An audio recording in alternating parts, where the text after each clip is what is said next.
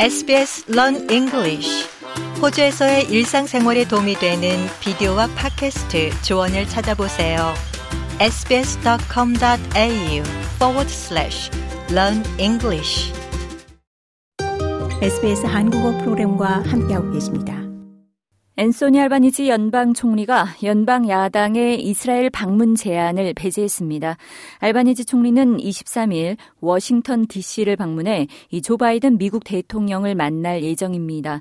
피터 더튼 연방 야당 당수는 알바니지 총리가 미국에 가는 길에 이스라엘에 들러 지지를 표명해야 한다고 촉구했습니다. 알바니지 총리는 하지만 이 같은 연방 야당의 요구를 일축했습니다. 호주 노동당 정부는 이스라엘 하마스 분쟁에 당이 분열되는 일이 없다는 입장을 견제하고 있습니다. 이는 일부 노동당 의원들이 팔레스타인에 대한 지지 목소리를 내면서 이스라엘의 국제법을 준수할 것을 촉구하고 있는 데 따른 것으로 풀이됩니다. 됩니다. 호주 최초의 무슬림 장관인 에드 휴직 과학부 장관은 19일 이 팔레스타인 무장단체 하마스가 이스라엘을 공격하면서 팔레스타인인들이 집단적 징벌, 즉 연좌제를 당하고 있다고 지적한 바 있습니다. 또 다른 무슬림인 앤 알리 유아 교육부 장관은 이스라엘의 전쟁 범죄 가능성에 대한 조사를 촉구했습니다. 알바니지 정부는 지난 16일 이 하마스를 규탄하고 이스라엘의 방어 권리를 옹호하는 동의안을 지지했습니다.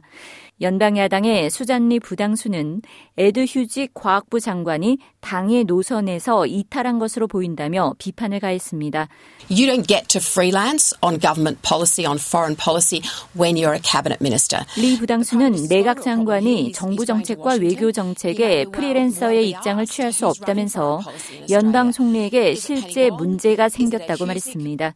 그는 연방 총리가 워싱턴에 갈 텐데 호주에서 외교 정책을 담당하는 이가 페니웡인지 에드 휴직인지 질문받을 수도 있을 것이라고 주장했습니다.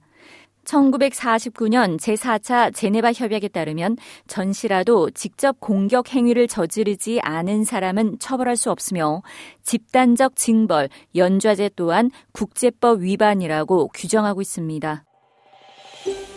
더 많은 이야기가 궁금하신가요? 애플 포드캐스트, 구글 포드캐스트, 스포티파이 또는 여러분의 포드캐스트를 통해 만나보세요.